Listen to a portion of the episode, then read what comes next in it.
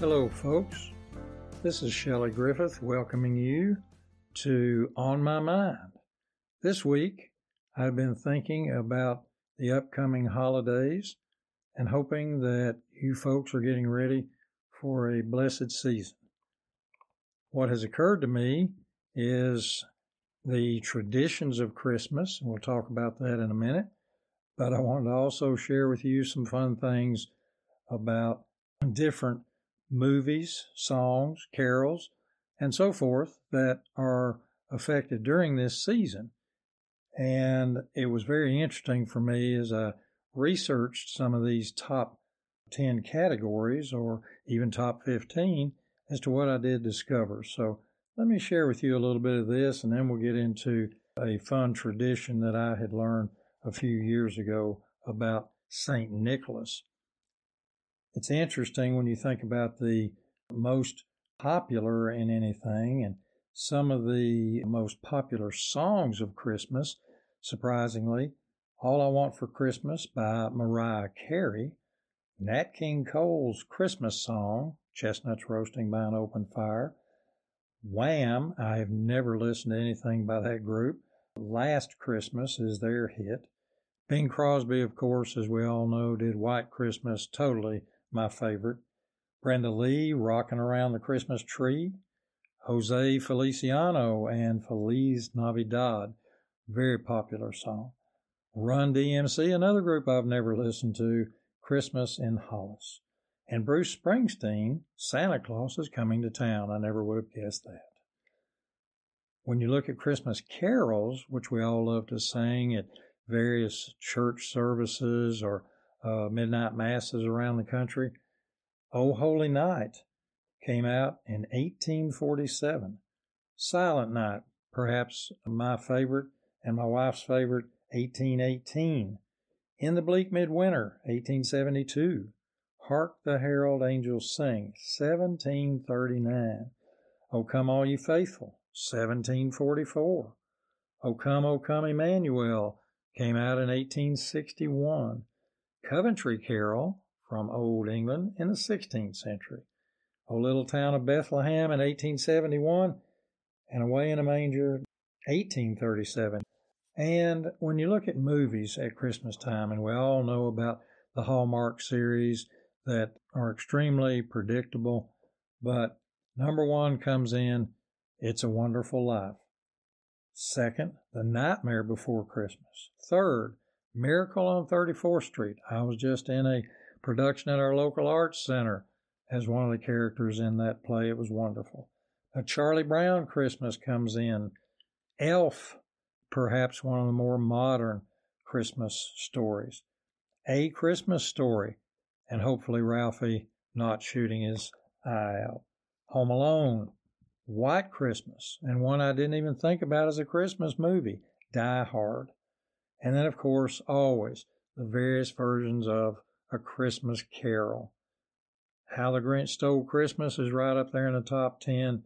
And then, for those cartoon lovers, Rudolph in 1966. These are just some of the examples of favorites that we all have. I began looking about three years ago, a column that I had written uh, for a local paper and it was really interesting coming up with the legend, if you will, of Santa Claus and St. Nicholas. And I found two wonderful books one, History of Santa Claus 1, the other was History of Santa Claus 2. These stories had photos of carvings from various figures throughout the world, and these are absolutely gorgeous, and they taught me a lot about some of these traditions.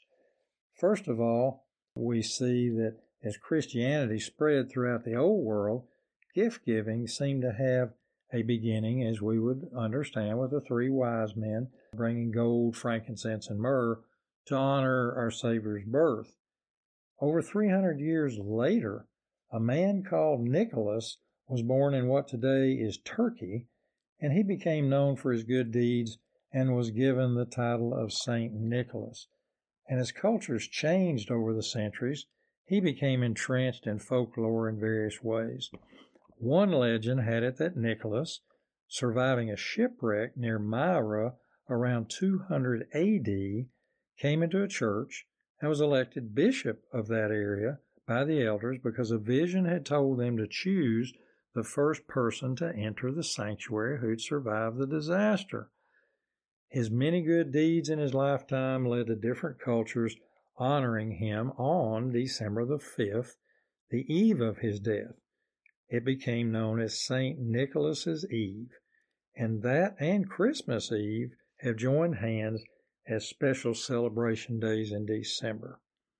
In Russian history, Nicholas became a patron saint, patron saint of sailors, maidens, packers, and pawnbrokers. And then, after being a worldwide folk hero for over 600 years, Saint Nick, as he became known, was depicted in various physical forms. His beard actually was dark, but it was changed to white around 1300 AD. He became associated with Norse gods like Odin and was seen in the sky riding a horse, perhaps a prelude to driving a sleigh in later centuries. Our Victorian age Santa Claus was referred to in England as Father Christmas, and he was pictured as a huge person in a fur lined robe, mistletoe headdress, chubby red cheeks, smoking a clay pipe. The Dutch held that Santa rewarded those who were good and punished those who were bad, and the Protestant Reformation taught us that the standard bearer for the holiday should be a child, and it became known as Christkindl, C H R I S T K I N D L, and from that image, Kris Kringle was born. Other countries enjoy Christmas with their own stories and tradition. Norway will honor Odin as their god of Christmas. Spain adopted the Feast of the Magi, and to this day the children in Spain still write letters to their own version of Santa. Italian children make their pleas to Befana, B E F A N A, a woman gift giver who made her visit on the twelfth night of Christmas.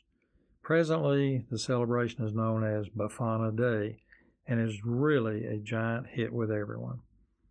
In Bavaria, during Martin Luther's time, St. Nicholas was replaced by their own gift giver, Christ Kind, C H R I S T K I N D T, and after a time, St. Nicholas reappeared in order to travel with Christ Kind, and together they would visit each home to check on the children's behaviors, and if everything was okay, they would leave them gifts.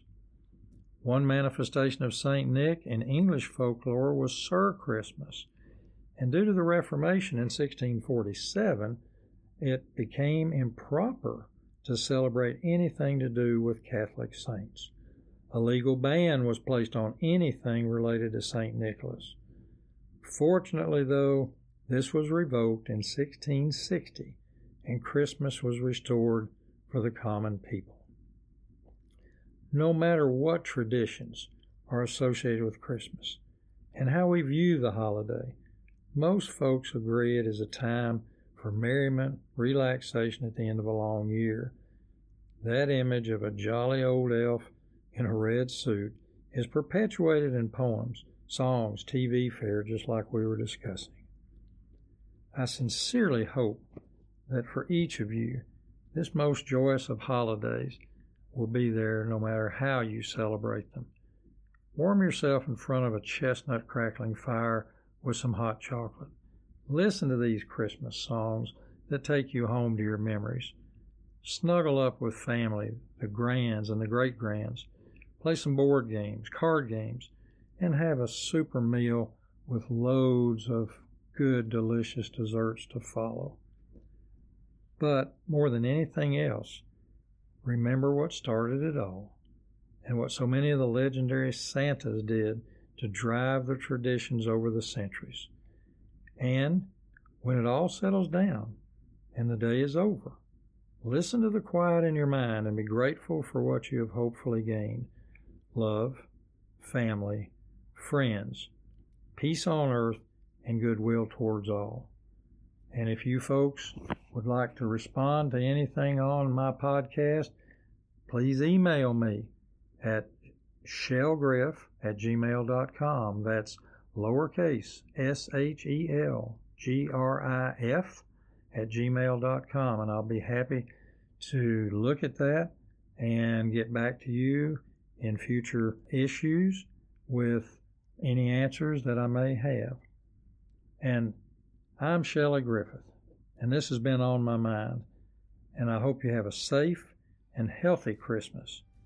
And I'll see you further on up the road.